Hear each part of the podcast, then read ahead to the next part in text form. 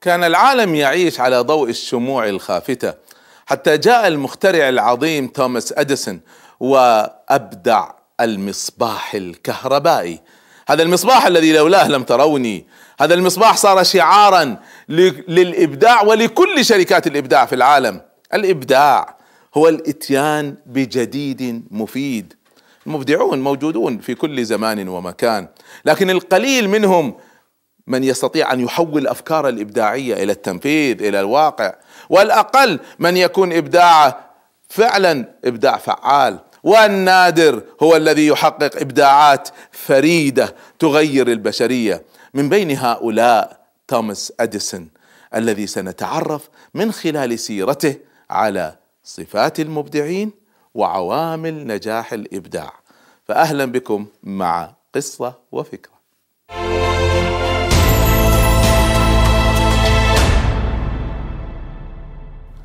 ولد أديسون في عام 1847 ميلادية في ولاية أوهايو بالولايات المتحدة.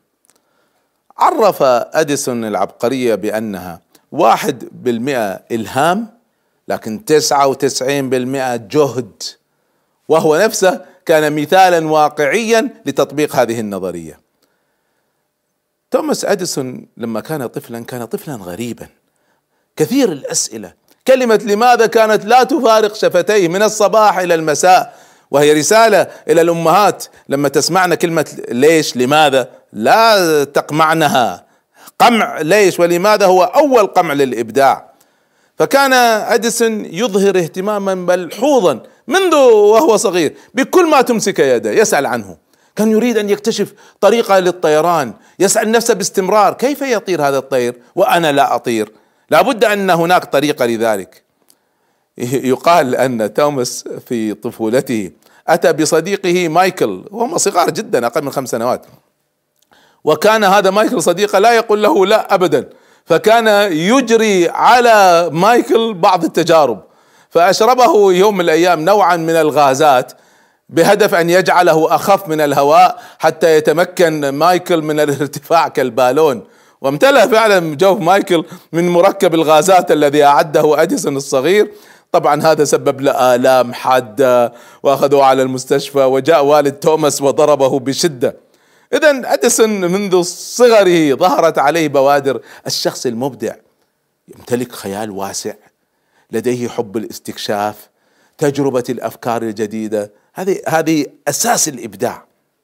يقول أديسون إن أمي هي التي علمتني لأنها كانت تثق في. الثقة هذه هذه الثقة أشعرتني أني أهم شخص في الوجود وأصبح وجودي ضروريا من أجلها وعاهدت نفسي ألا أخذلها. لم يكمل أديسون الابتدائي لم يكمل المرحلة الابتدائية. بسبب أنه كان فقيرا من جهة وبسبب يعني كان يشتغل وكان سبب آخر أنه ما كان يلتزم بالمدرسة يعتبرها شيء تافه. فكانت والدته تقوم بتدريسه في المنزل وأسهمت قراءته لكتب باركر العلمية كثيرا في تعليم يعني تعلم العلم من من الموسوعات العلمية. وكانت يعني كان يجمع الأموال الصغيرة ليشتري الكتب المستعملة. هكذا تعلم أديسون. هنا نركز هنا قبل أن نكمل على الموقف الرائع للأم التي آمنت بقدرات طفلها ودعمته وشجعته ولم تعتبر المدرسة هي كل شيء. لاحظوا كيف كان أديسون وهو طفل صغير ذو ملاحظة دقيقة. لما شاف حجم الدعم الذي قدمته له والدته هذا زاد من ثقته بنفسه وزاد إصراره على النجاح وعزم عن لا انه هو لن يخذلها. طبعا اضطر أديسون أن يبيع الحلوى يبيع الصحف بسبب فقره الشديد باع الخضار كل هذا عشان يعزز دخله وهو في أي سن؟ في عمره ثمان سنوات فقط. وتعلم أن الجد والاجتهاد هو أساس النجاح وليس فقط الخيال. خيال أساس الإبداع والجد والاجتهاد أساس النجاح. حطهم مع بعض يطلع لك شخص منتج بإبداع. في عام 1866 لما بلغ عمره 19 سنة تنقل طبعا خلالها أديسون بين وظائف كثيرة. ففي ذلك الوقت عمل بمكتب وكالة الأنباء اسوشيتد بريس وقام طلب المناوبة الليلية. ليش طلب المناوبة الليلية؟ لأنها أتاحت له فرصة ما في أحد. فطلب ذلك عشان يكون له وقت للقراءة. ويمارس اثنين من هواياته القراءة والتجريب. احفظوها هذه هي الهوايات التي تحرك الإبداع. هي من أسس الإبداع. صار على فكرة اليوم أنا في بحثي الأخير عن موضوع الإبداع. صار معلوما اليوم أن الانفتاح للتجريب الإنسان مستعد أن يجرب هي الصفة الرئيسية للمبدعين. رقم واحد من بين كل مئات الصفات التي ذكرت الصفة رقم واحد هي الانفتاح للتجريب. وأن الثقافة الواسعة العامة تساند الإبداع في تخصصك. بعض الناس بس يقرأ في تخصصه. لا هذا لن يجعلك مبدعا ولن يجعلك مبدعة وإنما تخصص عميق بالإضافة لثقافة واسعة. هو الذي يجعلكم مبدعين. طبعا أديسون بالإضافة لهذا كان معروف أنه محب للعمل. يعمل ليل نهار يشعر يشعر بسعادة غامرة لما يشتغل. وكثيرا كان يمكث داخل المختبرة ساعات طويلة أحيانا طول الليل. طبعا هذا كان يضايق زوجته ويزعجها. يوم من الأيام دخلت آه، دخل إلى مختبرة وما خرج. وظل يعني يوم يومين فهنا لما خرج هاجمته زوجته قائلة لابد تأخذ إجازة راحة. فقال لها وأين أذهب لو أخذت إجازة؟ قالت تذهب مكان تتمنى تروح له مكان ترتاح فيه؟ قال حسنا راح أذهب للمكان اللي أتمنى أروح له وأرتاح فيه ورجع للمختبر فورا. هذا عشقه وهنا مبدأ آخر. احفظوه. إذا عملتم فيما تحسنوا ستنتجوا. لكنكم لن تبدعوا إلا إذا عملتم فيما تعشقوا. فهذا مبدأ سويداني هكذا. لا الإنسان لما يعمل فيما يعشق هو الذي يبدع. وكذلك كان أديسون. طبعا ليس دائما نجح. لم يكن النجاح دائما حليفه. كان الفشل هو معظم وقته. لكن ما كان الفشل يوهن عزيمته. آلاف التجارب عملها. لما حاول أن يعمل مركب بطارية يعني تكون فعالة. فحاول أحد أصدقائه يواسيه. فقال له اديسو اديسون لماذا تواسيني؟ أنا لم أفشل. اكتشفت آلاف الطرق لا تؤدي إلى الهدف المطلوب. فلسفة في النظر إلى الفشل. واليوم ثابت أن الصبر والإصرار صفات رئيسية للمبدعين. فمن كان تجمعت فيه هذه الصفات بالطبع سوف يكون. ليس فقط مبدعا وإنما منتجا بل مغيرا للدنيا. طبعا إسهامات أديسون لم يتمثل اسهاما رئيسي لخير العالم في اختراع المصباح الكهربائي فحسب. هذا الاختراع جعله في متناول أيدي الملايين. لولا هذا الاختراع ما رأيتموني الآن. هذا الاختراع غير الدنيا. صار بيد كل الناس. بعد بعد ما صمم المحطة الكهربائية الأولى في العالم. طبعا المحطة الرئيسية قام بها شخص آخر هو تلسا تسلا. تسلا هو الذي عمل المحطة الكهربائية التي انتشرت اللي يسمونها AC تيار متردد. بينما هو كان عمل الدائم DC لأنه كان أكثر أماما أمانا. على كل حال فوجد أن المصباح لكي ينتشر لابد أن تنتشر الكهرباء. فقام عمل محطة كهربائية عشان ينشر مصباحه. انظروا هذه الإرادة الجبارة وهذا التخطيط المبدع. هناك اليوم في علم الإبداع أنواع من الإبداع. أديسون أثبت أنه مبدع في أكثر من نوع من هذه الأنواع وليس في نوع واحد. يسمونه من المبدع من المتمكنين من الإبداع الإنتاجي إنتاج جديد غير عادي ومن الإبداع الاختراعي شيء غير مسبوق ومن الإبداع التطويري. فكرة شخص آخر لكن يقفز بها قفزات. ونال أول براءة اختراع نالها كانت عن مسجل صوت كهربائي بتاريخ 1 6 1900 1869 وكانت عمره 22 سنة لما سجل أول براءة اختراع. على فكرة اليوم ثابت أن الإبداع الحقيقي الفعال لأي إنسان لا يظهر إلا بعد عشر سنوات من الجهد المكثف والتدريب المتواصل في مجال معين. وكذلك أديسون أول اختراع حقيقي فعال له كان عمره 22 سنة بعد أكثر من عشر سنوات من بداية اختراعاته. وعلى فكرة هو سجل براءة اختراع لكنه لم ينتجه. تسجيل براءة الاختراع نسميها اليوم في علم الإبداع التفكير الابتكاري لا تسمى ابداعا فكرة ابتكارية. لكنها لا تسمى ابداعا إلا إذا تم تنفيذها فعلا. فاذا هناك أفكار إبداعية وهناك إبداع. الفرق أن الفكرة في أذهاننا أو في الورق بينما الإبداع هو الذي يتحقق في أرض الواقع. اذا هذه كانت أول فكرة إبداعية له. أما أول إبداع لاديسون تم تحقيقه فعلا فكان جهاز للتصويت الإلكتروني. بحيث يكون هذا هو الجهاز الطريقة الأسرع لاتخاذ القرارات في المجالس الرسمية مثل مجلس النواب الكونغرس وغيرها. لكن طبعا هذا فشل فشل ذريع في السوق. لأن ما حد اشتراه. رغم أن هذا الجهاز اليوم مستعمل في الدنيا. طبعا طوروا جهاز اديسون لكن الفكرة هو اللي عملها. وكان يؤدي مهامه بشكل صحيح. لكن تكلفته كانت عالية في ذلك الوقت ولم يفهموا قيمته. فعندها بدأ يفهم المعادلة أكثر. فركز جهده على الاختراعات اللي ممكن تنتشر.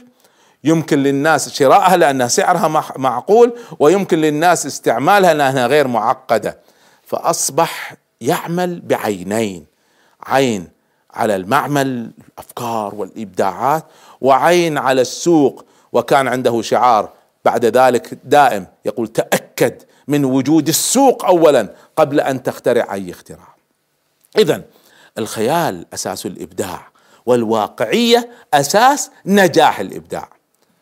أما الاختراع الذي أكسبه الشهرة لأول مرة قبل المصباح الكهربائي في عام 1877 فهو اختراع الفونوغراف. هذا الإنجاز غير المتوقع على الإطلاق حتى من قبل عامة الجمهور اعتبروه سحر العلماء اعتبروه سحر. أول جهاز يقوم بتسجيل الأصوات وإعادة تشغيلها. اليوم إحنا طبعا عادي جدا عندنا لكن أول من فعل ذلك هو أديسون. كان هذا الجهاز تحفة فنية وتقنية أطلقت شهرة أديسون في الآفاق داخل وخارج أمريكا حتى أنه طلب منه أن يحضر إلى البيت الأبيض ويقابل الرئيس الأمريكي ليعرض عليه هذا الاختراع العجيب. مسجلة؟ إحنا اليوم نعتبر المسجل شيء عادي. هذا في عام 1877 ولولا هذا ما سمعتموني الآن. فلولا أديسون لم تروني ولم تسمعوني. إذا تفكروا أثر هذا الرجل علينا في كل البشرية. لم يكتفي أديسون بهذا. أفكار الإبداعية لم تكتفي بالإنتاجات وإنما بالطرق. هو أول من أنشأ مختبر للبحوث الصناعية. ابتكار رئيسي تم بناء مختبر من أموال جناها من بيع التلغراف. فسوى سوى مختبر متخصص في الأبحاث العلمية التقنية. ثم طور هذا فعمل أول شركة في العالم للبحث والتطوير. اذا هو ليس فقط اختراعات حتى طريقة تفكير شركات مختلفة. وزادت أعمال أديسون إلى درجة أنه كان ينام نص ساعة ساعة ثم يستيقظ ويبدأ يشتغل ويكرر هذه الغفوة ثلاث أو أربع ساعات يوميا ما ينام أكثر من أربع ساعات في اليوم ولا ينام غيرها. ويكرر دوما مقولته الصحيحة التي ذكرتها لكم سابقا الإبداع. واحد بالمئة إلهام لكن تسعة وتسعين بالمئة جهد. للعلم أديسون ليس هو أول من اخترع المصباح الكهربائي. لكنه أول من اخترع مصباح متوهج عملي ممكن إنتاجه تجاريا. سبقه العديد من المخترعين في صناعة مصابيح متوهجة. لا وكانت هذه يعني مخترعين كثيرين صنعوا مصابيح كهربائيه متوهجة لكنها ما كانت عملية وكانت غير تجارية مكلفة قصيرة الأجل تسحب الكثير من التيار الكهربائي وذلك يصعب تطبيقها على نطاق تجاري واسع. على فكرة كثير من الاختراعات والاكتشافات حققها أكثر من شخص في نفس الوقت لكن الذي بادر هو من خلد التاريخ اسمه. نظرية داروين كان اكتشفها واحد ثاني في نفس الوقت. داروين سجلها. الهاتف اخترعه واحد قبل جراهام بيل هو منسي لكن بيل هو الذي سجله. فإذا أديسون ليس هو أول من اخترع المصباح وإنما هو الذي أول من عمل مصباح عملي. ليس هذا نهاية اختراعات أديسون. أكمل معكم قصة أديسون ومع الإبداع بعد الفاصل إن شاء الله.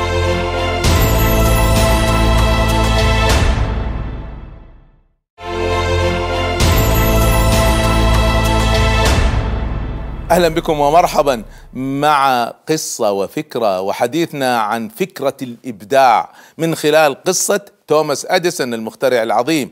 حدثتكم كيف أنه وصل إلى أنه اخترع في معمله المصباح الذي يعمل بالكهرباء. فلما أراد أن يسجل براءة الاختراع أرسل خطابا إلى مكتب براءة الاختراع في واشنطن أنه اخترع مصباح يعمل بالكهرباء. فجاءه جاءته النصيحة من المكتب بعدم الاستمرار في مشروع كهذا وكتبوا له خطابا جاء فيه. بصراحة هذه فكرة حمقاء. كيف سيكتفي الناس من ضوء الشمس ويعملوا مصباح كهربائي؟ كثير من الناس لا يقدروا الإبداعات المستقبلية. فرد بخطاب قال فيه ستقفون يوما لتسديد فواتير الكهرباء. ثقة أديسون في هذا الموقف تدلنا على صفات الاضافيه للمبدعين. من صفات المبدعين؟ أنهم يقبلون التحدي. المبدع على استعداد للمغامرة. المبدع لا يعني لا يخاف من الأمور المعقدة. مستعد أن يقدم عليها. ولديه الشجاعة في إبداع قناعاته. المبدع ما تهمه قضية تقييم الآخرين له. ويمتلك الإصرار. يمتلك الثقة بالنفس. هذه كلها من صفات المبدعين. اختراع المصباح الكهربائي كان قصة مؤثرة في حياة أديسون. في أحد الأيام مرضت والدته مرض شديد واستلزم الأمر إجراء عملية جراحية لها إلا أن الطبيب لم يتمكن من إجراء العملية بسبب عدم وجود الضوء الكافي واضطر أن ينتظر المصباح لكي يجري العملية. هذه القصة هي سبب تولد الإصرار عند أديسون أن يضيء الليل بضيء بضوء مبهر. والحاجة كما يقولون هي أم الاختراع. انكب أديسون على تجاربه ومحاولات العديدة من أجل أن ينفذ فكرته. اعتكف على مشروع العظيم هذا بإضاءة ليس مصباح في مختبر وإنما إضاءة العالم. كان مختبره على فكرة يعني مليء بالأجهزة. في البداية وصل العمال عنده إلى خمسين ثم تطور عددهم مع التوسع إلى أكثر من مئة مساعد له يعملون بشكل واصل متواصل في المختبرات. أجرى على المصباح الكهربائي قصة قصة اختراع المصباح جميلة اسمعوها. أجرى على المصباح 292 تجربة ناجحة. أنا أعرف بعض الناس يقولوا آلاف هذا غير صحيح. هو أجرى 292 تجربة كلها كانت فاشلة. وكان كلما فشلوا كان يقول قولته الشهيرة لمساعديه هناك طريقة أفضل لأداء أي عمل. احفظوها. أي عمل إدارة غيره هناك طريقة أفضل لأداء أي عمل. يحتاج إلى تأمل بحث لكن تصلوا إليه. واشتغل أديسون ليل ونهار. كان عند التعب يلقي بنفسه على كرسي خشبي بعض دقائق من النوم. ثم ينهض ويعمل من جديد. استمر أديسون في العمل حتى 1879 لما جهز زجاجة بداخلها أسلاك مجرب تجارب يستفيد من التجارب الفاشلة. فجرب حينها ثلاث أسلاك من الكربون كانت تتحطم. هذا قبل من ضمن التجارب الفاشلة. لما صار الليل وهو يركب السلك الرابع هذه المرة غير نوعية السلك وغير أنه فرغ الزجاجه من الهواء ودير التيار الكهربائي وإذا النور نور المصباح يعم المكان. استمرت هذه الزجاجة مضيئة 45 ساعة. عندها قال لمساعديه بما إنها عملت. كل هذه المدة فبامكاني إضاءتها لمئة ساعة. وبقى هو ومساعديه ثلاث أيام بلا نوم إلا لمحات. ومع مراقبه حذره وشديده للزجاجه المضاءه هل ستستمر؟ ويستمر مع الحلم. وفعلا استمرت الزجاجه بالإنارة ليخرج اديسون مع تعبه هذا كله ومساعديه المرهقين من المختبر ويعلق المصباح حول معمله ويبدأ لاختبارات الرئيسية. انتشر طبعا النبأ بالصحف أن الساحر أديسون حقق المعجزة والناس طبعا بين مكذب ومصدق إلى أن جرى الحدث العظيم في ليلة رأس السنة الجديدة 1879 واستمر حتى فجر اليوم الأول من عام 1880 حضر الاحتفال أكثر من 3000 زائر من كبار الزوار تستقبلهم المصابيح الكهربائية تشع بأنوارها على أسلاك معلقة على الأشجار. وكانت البرقيات تنهال على أديسون وتقول تعالى اجعل مدننا تصبح مضيئة. أنشأ بناء على هذا أنشأ أديسون شركة أديسون للإضاءة الكهربائية في نيويورك. مهمتها تزويد نيويورك بالنور والتدفئة. خلال السنوات الأولى تم توزيع تيار أديسون. على فكرة أديسون كان يشتغل بالتيار المستمر DC اخترع أديسون أيضا جهاز لقياس الاستهلاك الكهربائي حتى يسمح لعملائه بدفع الفاتورة المناسبة مع استهلاك الطاقة. يعني الكهرباء استعمالها مع المصباح مع العداد. هذا الجهاز كان يعمل فقط مع التيار المستمر فحتى عام 1882 ثم كل هذه الأمور تم تغييرها إلى التيار المتردد. أما مشروعه مشروع أديسون الذي مات أديسون ولم يكتمل فقد كان نتيجة تعاون بينه وبين صديقه الحميم هنري فورد. هنري فورد اللي طور محركات البنزين وصاحب آه، أكبر سيارة مشروع لصناعة سيارات. وأيضا معهم هارفي فايرستون صاحب شركة فايرستون الشهيرة للإطارات المشهورة إلى اليوم. الهدف كان غرض المشروع حل مشكلة إيجاد بديل للمطاط المستخدم في صناعة الإطارات كان المطاط كان هذا النوع من المطاط يستورد من خارج أمريكا ويبحثون عن بديل له من داخل أمريكا لما ما وجد فورد وفايرستون بديل للمطاط المستورد من خارج أمريكا ماذا فعلوا؟ قرروا بالاستعانة بالمبدع العظيم أديسون وكلفوه بمهمة إيجاد بديل فأخذ وقت طويل في المعمل يجرب مئات المواد. يمكن أحدها يصلح أن يكون مادة لصنع الإطارات. ترك أديسون من تجاربه نتائج مهمة جدا لكن لم يخترع الإطار الحالي واستكملت بعد وفاته بناء على أساسيات اختراعه. هذا أديسون وقصته العظيمة. تم إنشاء وسام أديسون في 11 2 1904 من قبل مجموعة من الأصدقاء والمقربين لأديسون. وبعد أربع سنوات دخلت الجمعية الأمريكية للمهندسين الكهربائيين في اتفاقية مع المجموعة لتقديم جائزة الميدالية كجائزة كبرى في الاختراعات ومنحت أول جائزة ميدالية الاختراعات ميدالية أديسون للاختراعات في عام 1909 منحت آه، تومسون. بعدين منحت إلى نيكولا تسلا. 1093 براءة اختراع لأديسون. مع إعلان وفاته انتقل الخبر إلى كل العالم وعندما توفي أطفئت جميع أنوار ومصابيح أمريكا.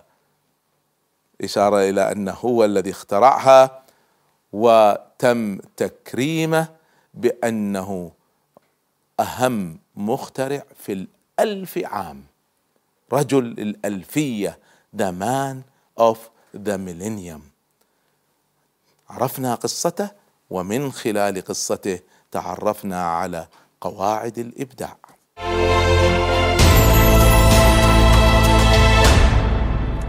كان أديسون يقول عن المال ليس المال إلا وسيلة لا غاية. وذلك اديسون كل ما تجمع عنده مال أنفق في شراء آلات جديدة ومعمل أكبر حتى يتوسع في اختراعاته. ولذلك اختراعات متتالية. لما وصل عمره 23 سنة كان سجل باسمه 122 اختراع.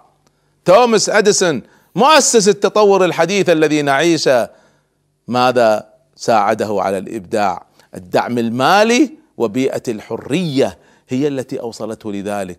كثير من شباب أمتنا عنده قدرات إبداعية هائلة لكنه بحاجة إلى الدعم والحرية. الإبداع على فكرة ليست عملية صعبة ولا معقدة. يمكن أن تتحقق عندما ترى ما لا يراه الآخرون أو ترى المألوف بطريقة غير مألوفة فتصل إلى حل المشكلات بأساليب جديدة مبتكرة غير مسبوقة. هذا هو الإبداع.